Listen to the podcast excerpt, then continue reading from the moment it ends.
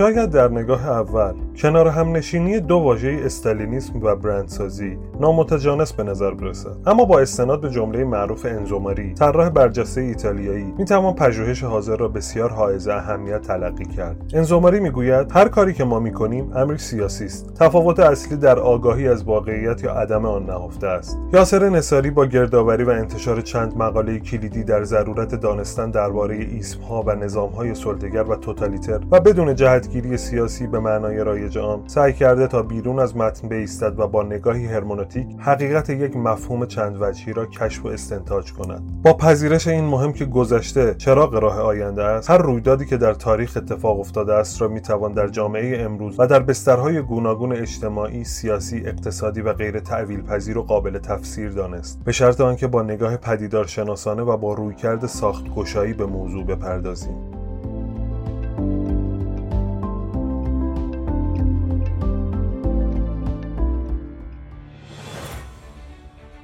من یاسر نصاری هستم و به کمک همکارانم پادکست فانل رو تهیه کرده و خدمت شما ارائه می‌کنیم. فانل پادکستی است که روی موضوعات بازاریابی و برندسازی تمرکز داره. موضوعاتی که در دنیای امروز اهمیت زیادی دارند.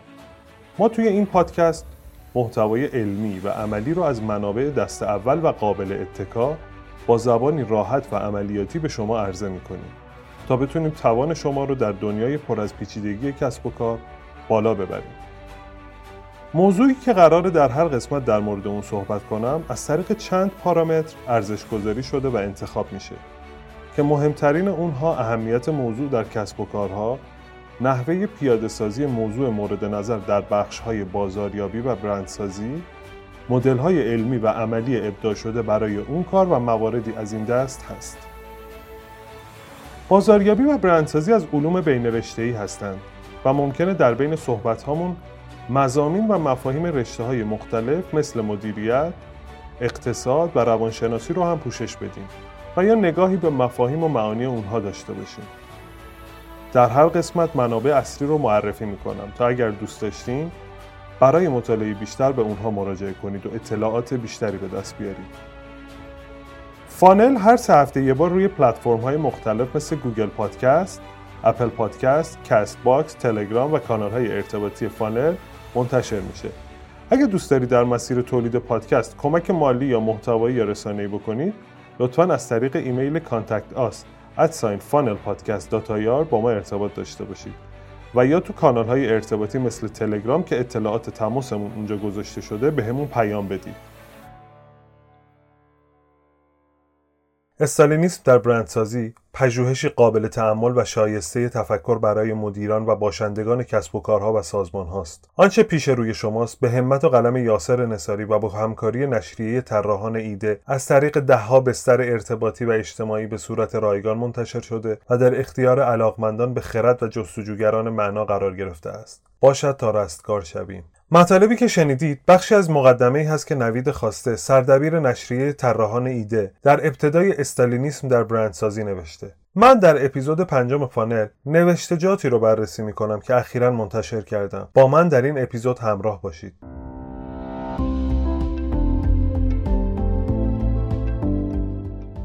اپیزود پنجم فانل با اپیزودهای قبلی یه فرق اساسی داره و اونم اینه که من در اون کلیتی از چیزی رو میگم که اخیرا در فرایندهای مطالعاتی و کاری خودم مشاهده کردم. که قبل از این به چشم کسی نیومده. من این مشاهدات رو به کمک یک سری مقالات و نوشته های منتشر شده در رسانه ها سرهمبندی کردم و با اضافه کردن و مشاهدات خودم به اون کتابچه ای رو تحت عنوان استالینیسم در برندسازی رو تولید کرده و به صورت رایگان منتشر کردم تا دیالکتیک امروزی رو شکل بدم و با ایده سازی افراد را به تفکر در مورد اون وادار کنم و بعد از اون به مخالفت ها و موافقت های صاحب نظران فکر بکنم و شاهد سنتز جذاب اونها باشم. استالینیسم در برندسازی با حمایت معنوی طراحان ایده منتشر شده. طراحان ایده فرصتی مهم برای نشر ایده ها و اندیشه های ارزشمند به شما ارائه می‌کنه. اینجا باید بگم که اپیزود پنجم نسبت به اپیزودهای دیگه طولانی تره اما قول میدم جذاب تر باشه. وقتی تاریخ معاصر می‌خونیم همیشه شاهد آثار و فجایع بزرگ دیدگاه های اقتصادی، اجتماعی و فرهنگی که از سوسیالیست ها و مکاتب دنبال روی اونها منبعث شده خواهیم بود. البته هنوز همین آثار به چشم میاد که می‌تونیم پیامدهای اونها رو در کشورهای مثل کره شمالی، کوبا و لاوس ببینیم. ژوزف استالین از رهبران و سیاستمداران بزرگ شوروی بود که به مرد پولادین شهرت داشت. ایشون گرجیل اصل بود و بعد از به قدرت رسیدن سلسله کارهایی رو شروع کرد که به تصویه بزرگ معروف شد. استالین بین سالهای 1936 تا 1938 میلادی چیزی حدود یک میلیون و هزار نفر از مخالفان، رقبا و افرادی که به زعم خودش ممکن بود خرابکار باشن رو به قتل رسوند.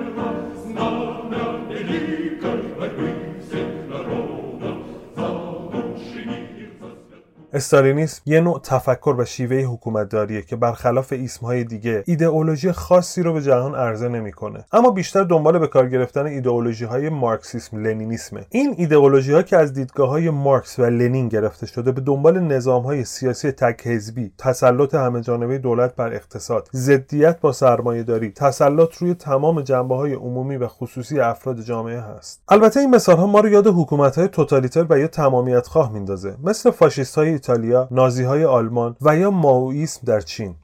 من در استالینیسم در برندسازی مسیر متفاوتی رو طی می‌کنم. اول مفاهیم رو تعریف می‌کنم و سعی می‌کنم ذهن خواننده و شنونده رو به نرمش و تحرک وادارم. یه سری مقاله و نوشته خوب و معتبر جمع کردم و سعی می‌کنم مفاهیم مثل دیکتاتوری و استالینگرایی رو توضیح بدم و بعدش به برند و توضیحات اون اشاره کنم و اونها رو تبیین می‌کنم. در واقع این کار مسیر مفاهمه و ادراک مشترک درباره موضوع رو هموار می‌کنه و ما رو به قلب ایده استالینیسم در برندسازی می‌بره. یه چیز مهم باید بگم و اون اینه که استالینیسم در برندسازی حاضر چندین سال خوندن و مشاهده پدیده هاست که در کنار تراوشات ذهنی من قرار گرفته که مجموعه شده کتابچه‌ای که به صورت رایگان منتشر شده و پیش روی شما قرار می‌گیره که من در اپیزود پنجم پانل یک ورژن کوتاه شده از اون رو به صورت پادکست برای شما عزیزان منتشر می‌کنم.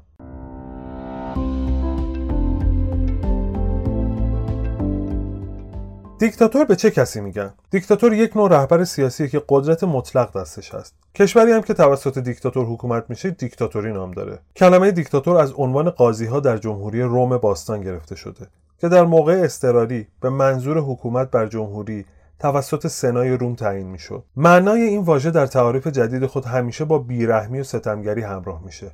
دیکتاتور در واژه به معنی کسی هست که دیکته می‌کنه ابتدا با رویکردی مثبت به مجری یک سازوکار خاص حکومتی در روم باستان که دیکتاتوری نام داشته اطلاق می شده در معنای جدید و البته در اشاره منفی به دیکتاتورهای نوین به معنی خودرأی و مطلق انان هست. دیکتاتورها چجوری دیکتاتور میشن؟ جواب این سوال رو می‌خوام از ابعاد روانشناسانه بدم. یعنی برم به اعماق وجودی فرد. جایی که id ego و super ego هست. روان انسان سه بخشه که اولین اون id یا نهاد نام داره که از اول تولد وجود داره. این بخش همون قسمتیه که غرایز و خواسته های بدوی بشر مثل خشم و شادی رو در خودش داره. وجودش برای بقای حیاتی ما و البته ارضای اونها مهم و اساسی هستند. بخش بعدی ego یا من نام داره که تقریبا از هشت ماهگی در انسان به وجود میاد.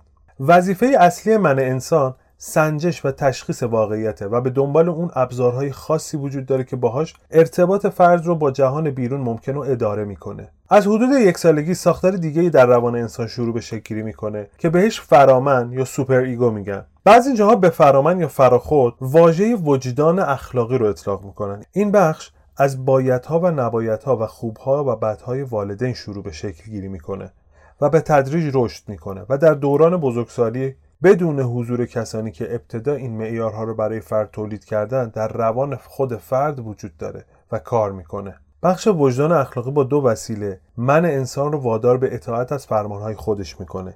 یکی تولید ترس و دیگری تولید احساس گناه. طرز کار این سه سیستم اینجوریه که انسان با هر واقعیتی که در هستی روبرو میشه اول بخش نهاد یه سیگنال به بخش من میده و یه سیگنال به بخش وجدان. من انسان واقعیت رو میسنجه. هر دو سیگنال رو با واقعیت تطبیق میده و یکی از این دو سیگنال رو با فرم تعدیل شده اونا رو انتخاب می‌کنه و در نهایت عمل نهایی رو انجام میده. برای درک بهتر موضوع به این مثال توجه کنید. فرض کنید به یه مهمانی شام دعوت شدید. میز غذا چیده شده و شما گرسنتونه. اما صاحب خونه به دلایلی هنوز سر میز نیومده.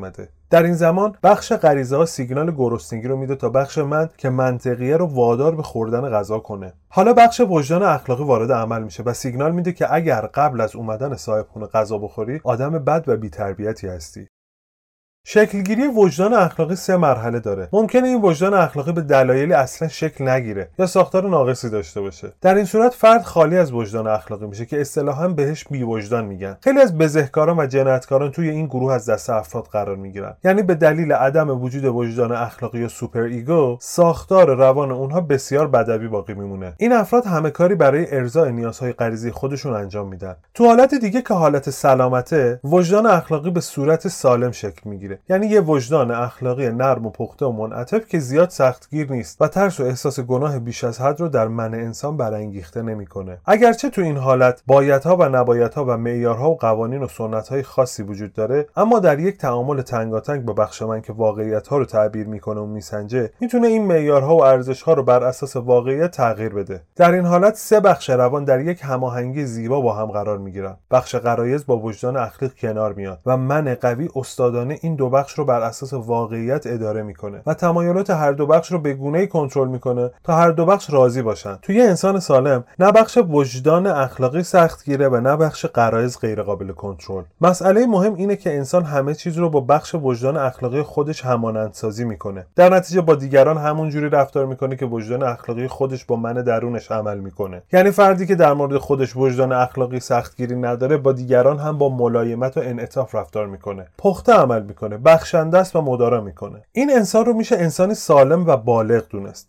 صورت سوم شکلگیری وجدان اخلاقی نوع بدوی اون هست. تو این حالت وجدان اخلاقی شکل می‌گیره اما در حالت ابتدایی و رشد نیافته میمونه. در این صورت فرد سختگیر میشه ناپخته است منعطف نیست استثناپذیر نیست بخشش نداره و همیشه در من فرد تولید احساس ترس و گناه شدید می‌کنه. این وضعیت باعث تضعیف بخش من و سرکوب بخش قرایز میشه. و در نهایت حکومت بر روان فرد رو در دست می‌گیره. به این نوع ساختار سوپر ایگوی آزارگر یا سادیستیک سوپر ایگو میگن. یعنی وجدان اخلاقی که آزارگره و بخش های دیگه روان رو آزار میده و اونها رو زیر سلطه و کنترل خودش در میاره. این نوع انسان همیشه به خودش سخت می‌گیره. خودش رو نمیبخشه. پر از امیال سرکوب شده است. معیارهای اخلاقی غیرقابل تغییری داره و ارزشهایی که در شکل گرفتن هیچ وقت در مواجهه با واقعیت تغییر نمی‌کنن. انگار که این بایدها و نبایدها و معیارها و ارزشهای اخلاقی رو روی سنگ نوشته باشند به همین دلیل به این افراد متحجر میگن. خب این فرد در رابطه با دیگران چطوری میشه و چگونه رفتار می‌کنه؟ جوابشو من بهتون میگم. دیکتاتور میشه. در این حالت فرد شبیه به سوپر ایگوی خودش میشه و همه چیز رو با وجدان اخلاقی خودش همانندسازی می‌کنه. پس این فرد با بقیه هم مثل خودش رفتار می‌کنه. سختگیر بدون بخشش و غیر قابل انعطاف. تو این حالت منِ انسان که ضعیف شده دیگه نمی‌تونه طغیان غرایز رو با کمک واقعیت مهار کنه. تو این وضعیت ترس و احساس گناه انکار میشه و فردی که قبلا این گونه تابع اخلاق سختگیرانه خودش بوده تبدیل به یک بزهکار و آدم فاسد میشه. این انسان می‌تونه درگیر هر نوع فسادی بشه. چه فسادهای مالی چه فسادهای اخلاقی و غیره. دیکتاتوری و فساد دو رهاورد شوم یک وجدان اخلاقی نابهنجار و آزارگره. به همین دلیل فرهنگ اعتدال فرهنگ رشده اعتدال یعنی سلامت و قدرت پخته یک روان بالغ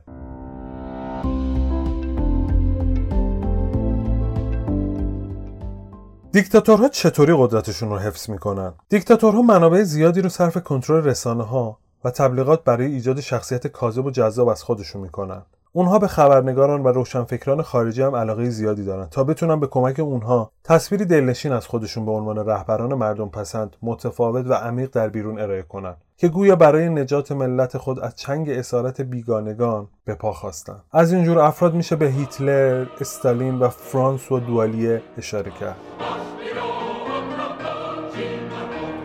برند و برندسازی. برند طیف وسیعی از خیلی چیزهاست. مثل نام عبارت، طراحی، سمبل و یا هر ویژگی خاصی که بتونه محصول و خدمات فرد، سازمان و یا شرکتی رو نسبت به دیگران متمایز کنه. برند معنی خودش رو از کلمه فایر برند که معنی گیرانه داره گرفته. گیرانه یا چیله ابزاری که به وسیله اون آتیش روشن می‌کردن. اصالت این کلمه از زبان آلمانی و انگلیسی باستان گرفته شده. قدیما از آتش و مشعل و وسایل داغ زدن برای نشانه گذاری روی اسباب اساسی منزل و نشان گذاشتن روی برده ها و احشام استفاده می شده. بعدها گیرانه جای خودش رو به آهنهای داغ مخصوص نشانگذاری و علامت زنی داد. تاریخچه نشانگذاری یا داغگذاری که تو انگلیسی برای اون از واژه برندینگ استفاده میشه و در فارسی هم از همون واژه برندسازی در دوران معاصر استفاده میشه به عصر باستان برمیگرده. اونجور که شواهد و قرائن نشون میدن به نظر میاد که مصریان باستان از 2700 سال پیش از میلاد مسیح کار داغ کردن و نشان زدن رو احشام خودشون رو انجام می‌دادن. تو اون زمان از برندسازی و یا همون داغ کردن و نشان زدن برای ایجاد تمایز بین گله احشام یک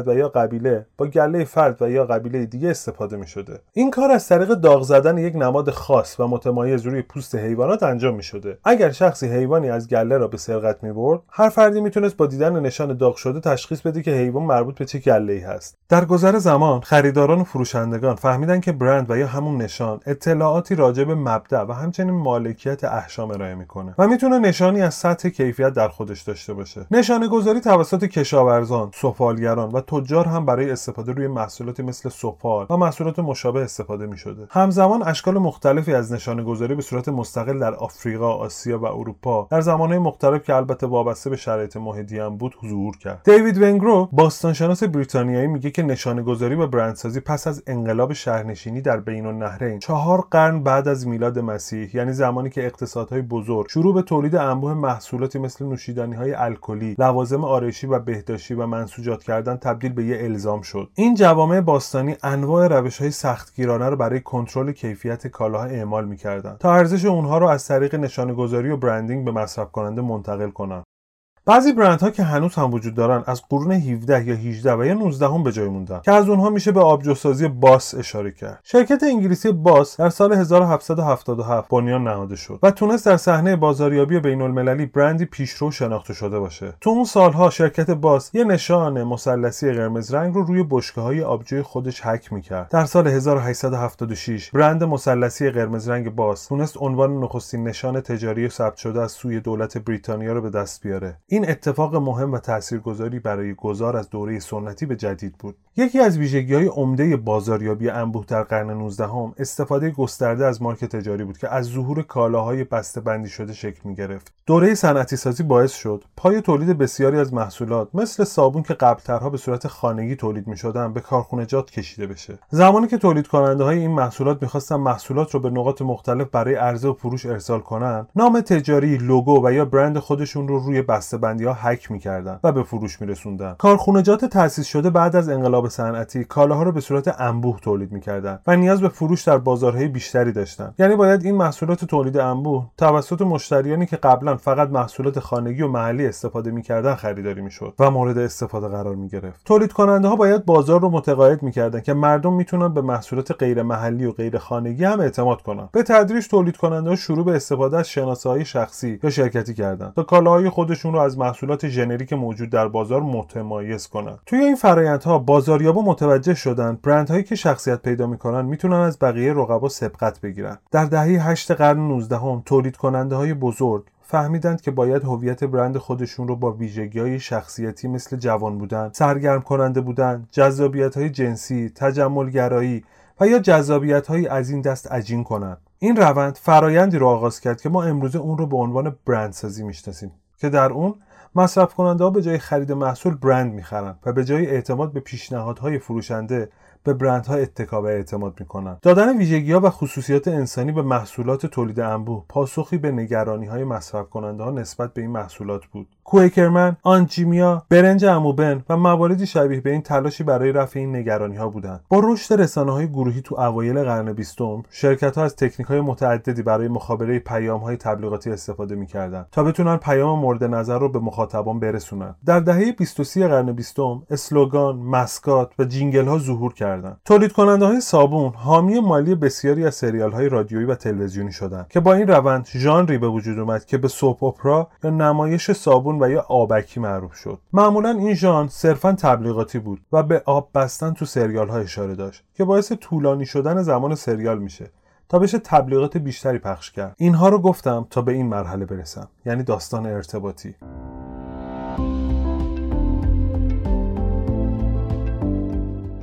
اگه با دقت و موشکافی بیشتری به تاریخ برندها نگاه کنیم متوجه میشیم که برندها با افزایش جدیت تو پیاده سازی و به کارگیری سیاست های نظام های سرمایهداری بزرگ شدن. این بزرگ شدن به دلیل ایجاد بازارهای رقابتی و احساس نیاز در ایجاد تمایز شکل گرفت. وگرنه با وجود یک خودروی فورد دیگه چه نیازی به ایجاد تمایز هست؟ به قول فورد هر مشتری می‌تونه خودرویی با رنگ دلخواه داشته باشه تا زمانی که این رنگ مشکی باشه. معنای ضمنی این جمله اینه که شما انتخابی در خرید به گزینه خودروهای سیاه رنگ فورد پیش رو نداری. بنابراین مجبوری همین رو بخری و استفاده کنی. این اتفاق تو بازار بدون رقابت رخ میده. بازاری که یا فقط یک بازیگر داره و مصرف کننده مجبور با محصول و یا خدمت عرضه شده سر کنه و یا بازارهای متمرکز دولتی. این اتفاق باعث میشه که حقوق مصرف کننده جدی گرفته نشه و رضایت مصرف کننده در قفس نامرئی آهنین گرفتار بشه. در این شرایط از یک سو احتمالا رضایت مشتری نسبت به محصول و یا خدمت ارائه شده جلب نمیشه و از سوی دیگه گزینه دیگری برای انتخاب نداره این همون قفس نامرئی هست که نمیشه در این نوع نظام اقتصادی ابعادش رو تغییر داد. اگه رقبای دیگه تو بازار حضور داشته باشن هیچ وقت صاحب کسب و کار به خودش اجازه نمیده که اینطوری با مشتری رفتار کنه. چون می‌دونه که در صورت عدم جلب رضایت مصرف کننده جایگاه خودش رو به سرعت بین مصرف کننده ها از دست میده و از صحنه بازار محو میشه. با رشد سرمایهداری و افزایش تعداد کارخونه ها و در نهایت تنوع محصولات نیاز به ایجاد تمایز بیشتر از قبل احساس می‌شد. وجود نیاز برای ایجاد تمایز در این سطح از اونجا نشأت می‌گرفت که کارخونه ها اقدام به تولید محصولات مشابهی می‌کردند که اغلب در یک سطح تولید و کیفیت بودن. این سطح و کیفیت یکسان باید در انواع مختلفی از کالا برای ایجاد توازن توی بازار رقابت به صورتی متمایز می‌شد که هر کدوم بتونن تو بازار عرضه اندام کنن. بعد از جنگ جهانی دوم و به لطف روش های ابداع شده در دنیای جنگ و نظامیگری که بعدها به صورت گسترده تو مدیریت مورد استفاده قرار گرفت که از انواع اون میشه به تحقیق در عملیات اشاره کرد. تولیدات انبوه محصولات در انواع کالاها به شدت رشد کرد و دیگه تعداد بیشتری از یک نوع محصول پیدا می‌شد. حتی تو بازارهای غیر مصرفی هم وضعیت به همین شکل بود. دیگه تو بازار کامپیوترها فقط آی بی ام نبود که کار می‌کرد بلکه دهها شرکت دیگه هم پا به عرصه گذاشته بودن که موی دماغ مدیران بی ام محسوب می‌شدن تو سال 1984 اپل با ترویج کمپین درخشان 1984 برای کامپیوتر جدید خودش تمایز رو با اشاره به فضای رمان 1984 نوشته جورج اورول به نمایش گذاشت و با نمایش نمادین شکست سلطه آی بی ام در بازار کامپیوتر اون رو به تصویر کشید.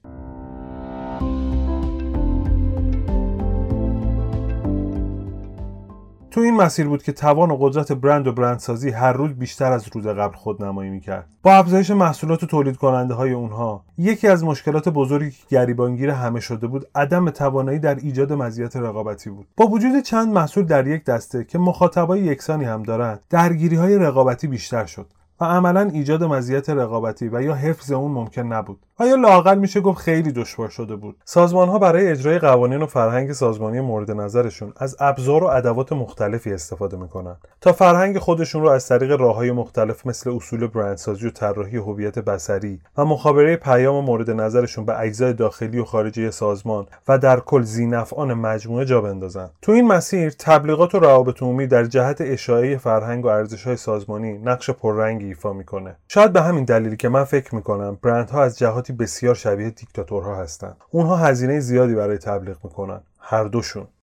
یک سری از فعالیت هایی که توی پیاده سازی مراحل مختلف برندسازی اتفاق میفته فرایندهای برندسازی داخلی هست. تو برندسازی داخلی تیم متولی برندسازی تلاش می‌کنه تا تمامی افراد و شؤون داخلی سازمان از سیاست ها و هویت برند با خبر بشن و اون رو در ابعاد و جنبه های مختلف سازمان که در اون دخیل هستن و یا می‌تونن باشن به کار بگیرن. برای انجام این کار شرکت ها کارمندا رو تو فرآیند توسعه برند درگیر می‌کنن. به اونها در مورد برند آگاهی میدن و سعی می‌کنن با الهام بخشیدن به افراد اشتیاق اونا رو نسبت به برند برانگیخته کنن تا در نهایت رفتارشون رو برای حمایت از برند تحت تاثیر قرار بدن. شرکت ها تلاش می‌کنن تا افراد سازمانشون از جنبه های متعدد با هویت سازمانی مجموعه آشنا شده و با اونها همراه بشن و به سمت اهداف سازمان رشد و پیشرفت کلی مجموعه هدایت بشن. اینجاست که استالینیسم در برندسازی رخ میده.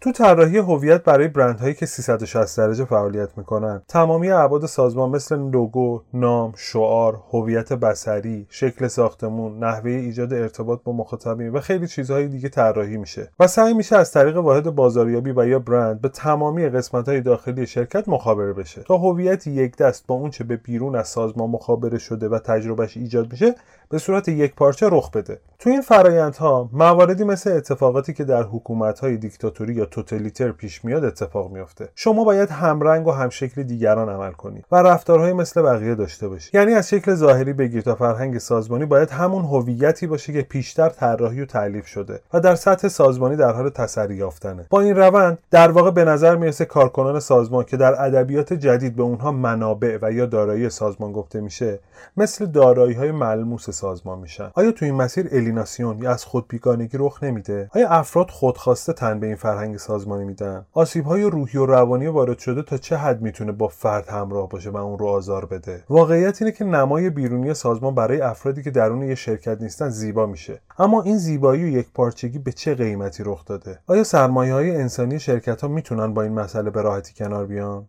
نائومی کلاین تو کتاب بدون مارک از عبارت قابل تأملی در این باره استفاده می‌کنه. شیدایی ارزش ویژه برند. کلاین میگه که ورود چنین مفهومی با این اتفاق رخ داده. یعنی زمانی که فیلیپ موریس مالک برندهای متعدد تنباکو و سیگار مثل مارلبرو در سال 1988 اقدام به خرید برند صنایع غذایی کرافت به قیمت 12.6 میلیارد دلار کرد که شش برابر بیشتر از رقم تایید شده و محاسبه شده بود. در واقع فیلیپ موریس به خاطر خود کلمه کرافت حاضر به پرداخت این مبلغ شده بود. قبلا چنین اتفاقی توی دنیای تجارت نیفتاده بود اما با خرید کرافت این ارزش عظیم مالی به چیزی اضافه شد که قبل از اون کاملا انتزاعی و غیرقابل اندازه‌گیری بود.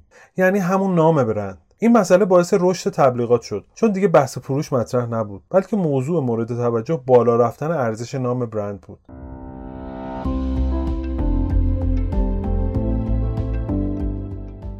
استالینیسم و برندسازی پدیده که بیشتر مواقع در ادامه رویکرد 360 درجه برند که می‌تونه رویکردی تمامیت خواهانه باشه ایجاد میشه. در این شیوه سازمان سعی می‌کنه که محیط مجموعه خودش رو چه درونی و چه بیرونی یک پارچه کنه. سازمان بیشتر تلاش می‌کنه تا درون سازمان رو با فرهنگ سازمانی و در بدترین حالت با ایجاد فشار با هویت برند خودش همسو کنه و شناختی که محیط بیرونی از اون به دست میاره رو با تبلیغات و برنامه های ارتباطی هم مسیر رو یک پارچه کنه. به عنوان مثال در فروشگاه زنجیره رفاه. کارکنانی که در معرض دید مخاطبان و مصرف کننده ها قرار می‌گیرن و یا هستن معمولا با یه انسجام ظاهری دیده میشن. اونها لباس های فرم شبیه به هم دارن و سعی میشه که رفتاری شبیه به هم, هم داشته باشن. که در واقع این همون فرهنگ سازمانی یک پارچه رو نشون میده که سطح آرایشیشون یا همون سطح ظاهریشون کاملا با هم یکیه. پدیده استالینیسم در برندسازی شاید بیشتر به دلیل نمادگرایی انسان پست مدرن در رویارویی با محصول و ساختگی بودن حقیقت بر اساس حضور انسان رخ داده باشه. مواردی که گفته شد ویژگی از همین انسان پست مدرن در مواجهه با محصول و یا برند هست. از نگاه مدرنیست ها واقعیت جدای از انسان و حقیقتی جداست اما پست مدرن ها اون رو برعکس می‌دونن. استالینگرایی در برندسازی بی سر و صدا شروع میشه. رفتار تمامیت خواهانه برند باعث بروز پدیدههایی مثل از خود بیگانگی با شکل و شمایلی امروزی میشه. از خود بیگانگی هم نتیجه جز جدایی انسان از آگاهی به دنبال نداره. در این مسیر انسان در سازمان از کمالگرایی شخصی دور میشه و به سمت کمالگرایی سازمانی سوق پیدا می‌کنه. تو نگاه اول این پدیده می‌تونه پدیده جذاب برای سازمان ها باشه. چون خواسته یه سازمان در نهایت همراستایی همه جانبه تمام ارکان و بخشهای خودش با هویت برندش هست. اما در ادامه رخ داده این پدیده با مقوله از خود بیگانگی افراد روبرو میشیم. این اتفاق فردیت و شخصیت انسان رو تحت شعاع قرار میده که می‌تونه از کارکنان یه سازمان افرادی بدون نیت و تعقل فردی بسازه. در صورتی که با حفظ فردیت انسانها میشه خلاقیت اونها رو توسعه داد و شخصیت و عزت نفس فردیشون رو هم حفظ کرد. داشتن عقیده فردی و محترم شمردن اون از ارزشهای غیرقابل انکار دنیای امروزه. اما نباید به هرج و مرج و آنارشی منتهی بشه. به کارگیری اصول درست برندسازی در کنار احترام و توجه به عقاید افراد تو سازمان ها می‌تونه آثار مثبت روانی فراوانی به همراه داشته باشه که در نهایت به تعالی فردی و سازمانی و رشد دو جانبه منجر بشه.